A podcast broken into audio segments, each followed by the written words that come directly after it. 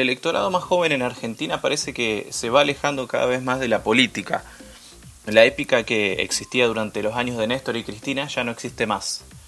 Porque esos jóvenes de aquel tiempo tenemos todos 30 años y somos nosotros básicamente. De hecho, al comienzo del de gobierno había expectativas de eso, de esa épica. La sociedad argentina creo que lo esperaba cuando salió a votar en masa contra Macri, pero Alberto no lo leyó. Alberto terminó ahogando todas esas expectativas con su forma, con el querer quedar bien con todos, con el hago y luego doy marcha atrás, con su famosa frase no vinimos a hacer ninguna revolución, ni hablar de cómo desperdició la fuerza que tenía en esos primeros días legitimado por el voto popular. Me acuerdo Macri, por ejemplo, en su primera semana cambió toda la Argentina, para mal por supuesto, fue puro entreguismo, pero lo hizo aprovechando el momento y, aplicó todas sus reformas radicales en ese momento. Creo que cuando Alberto gana las elecciones estaba todo dado para que se comience gobierno con reformas estructurales que terminen con el lofer, que terminen con la estafa de la deuda, o por lo menos se hubiera impulsado una investigación para que los argentinos supiéramos a dónde fue a parar toda esa millonada de, dólares que fugaron Macri, sus amigos y el sistema financiero. Sí, los mismos que nos endeudaron fugaron la plata por otro lado. En fin, el truco de magia del FMI fue legitimado por el gobierno de, de, Alberto y Cristina Fernández, con trámites de Guzmán, que vino a pagar la deuda, parece, y sin ningún reclamo previo. Por supuesto, eso molesta a los que entendemos cómo funciona la estafa, nos molesta demasiado. De igual forma molestó el abrazo de, Alberto Macri, como molestaron también las felicitaciones al empresario de la energía Midlin, de Estaferro probablemente de peces más gordos, como molesta la falsedad de, mi amigo Rodríguez Larreta, palabras dicho por el mismísimo Alberto Fernández. Por eso digo, la, la antipolítica es culpa de la política también. La antipolítica y los Milei son el resultado de la política partidaria tradicional y el sistema político de intercambio de favores en donde todos se protegen entre ellos. Y así la verdad que no va. Así tiene luz verde, tiene luz verde para endeudarnos, tienen luz verde para reprimirnos, molernos a palos, matarnos como, como le pasó a Maldonado y a tantos otros, para reprimir a los jubilados, para destruirte el salario por completo y que labures el doble ganando la mitad. Y después cuando llega el próximo gobierno, se sientan todos juntos a tomar el té. Una tras otra las operetas de Clarín, además, La Nación y todos los medios opositores, nada nuevo.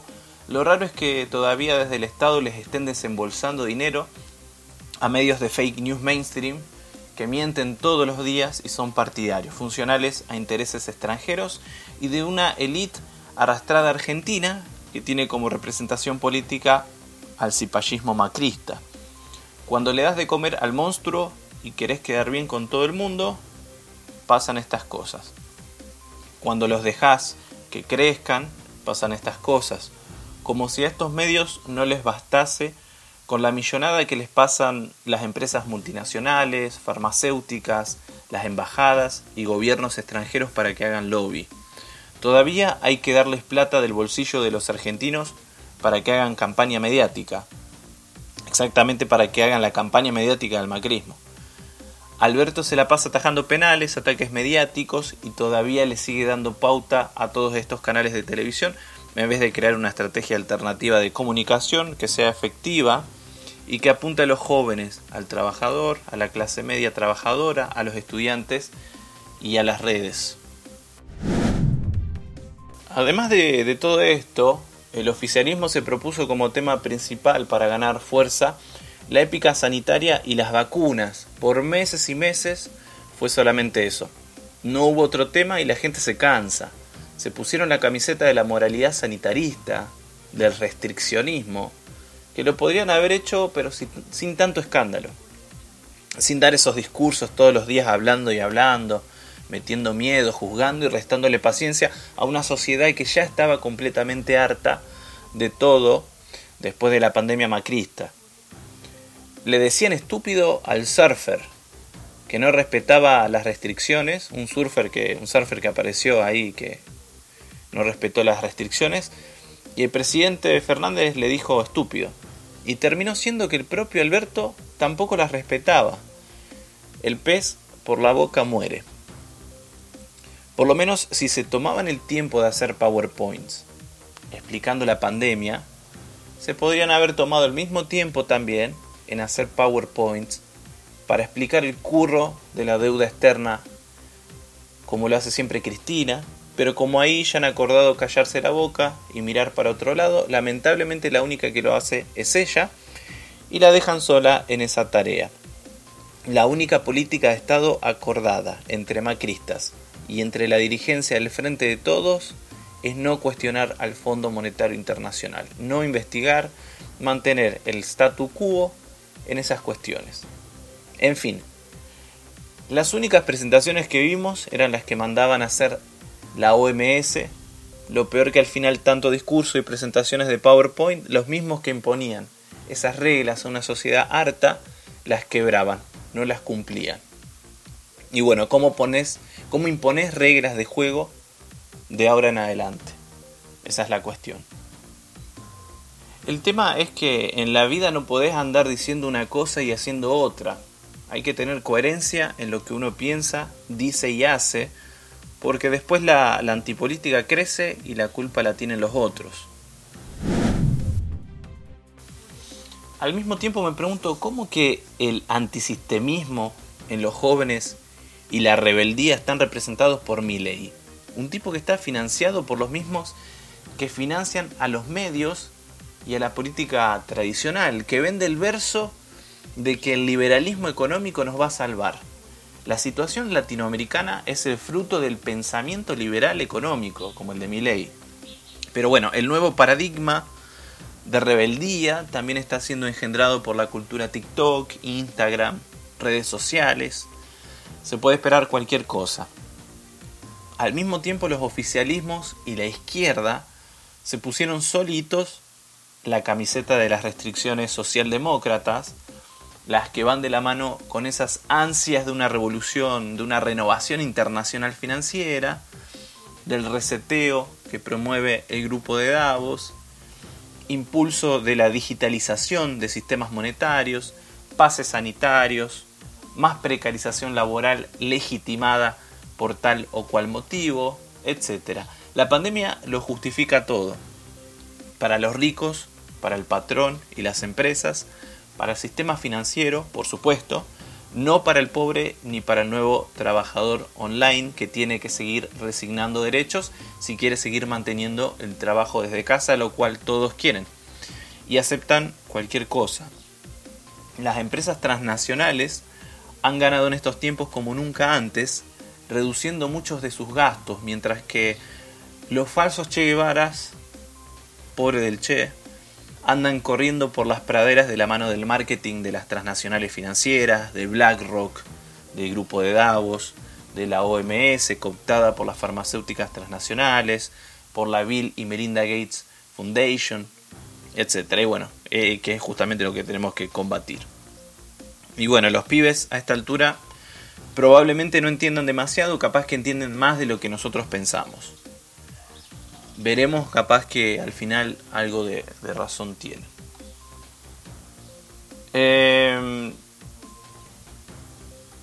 en un video, Miley cuenta cuáles son sus propuestas y habla de un, voucher en, educación, que no habría educación pública como la hay ahora, sino que él daría vouchers a la sociedad para que la sociedad contrate eh, la empresa privada, la universidad privada que, que desee o que vaya a estudiar al Estado.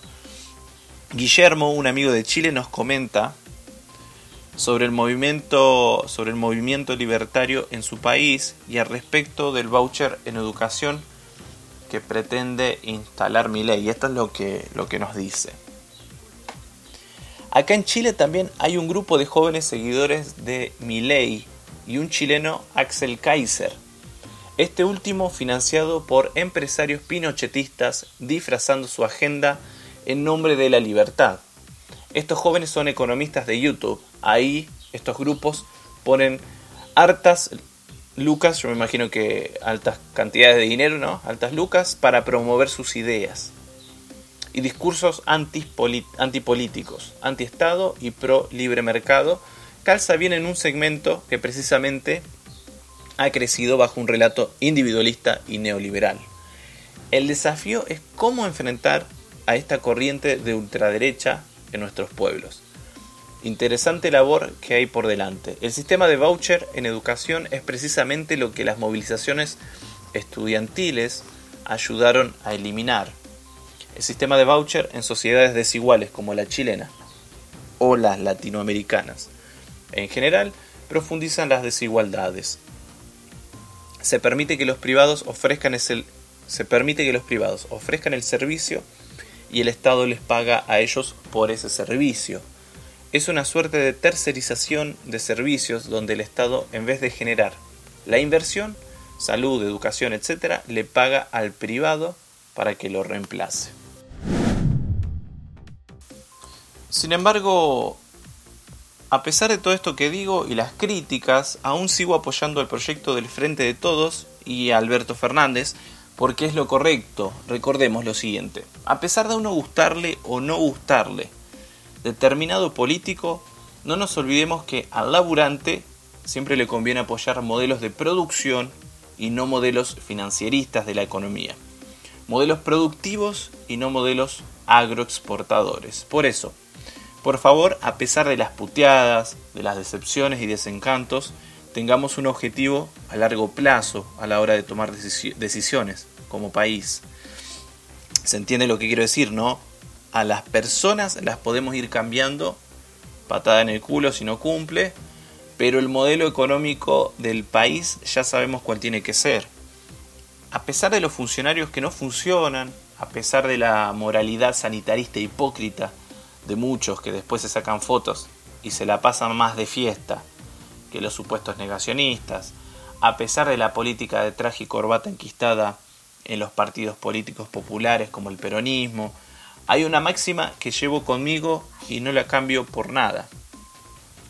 Partido que tiene como proyecto la destrucción del salario real no se vota y se combate. En Argentina, en Brasil o en la China y lo sigo manteniendo. Por eso sigo apoyando el proyecto del, Frente de Todos, a pesar de que una gran parte de los argentinos se hayan transformado en antiperonistas, mileicianos, antipolítica, y todas esas estupideces. Siempre mejor estar del lado correcto de la historia. Y como en más de una ocasión, terminar diciéndoles a todos esos, yo te avisé que no era por acá. Lo mismo le cabe al gobierno de Alberto Fernández, no era por acá definitivamente.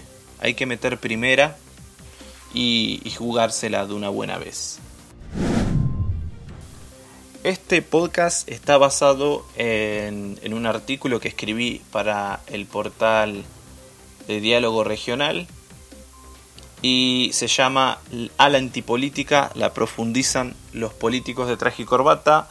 La pueden leer si quieren a la nota completa. El link, el enlace va a estar en la descripción de este video de YouTube.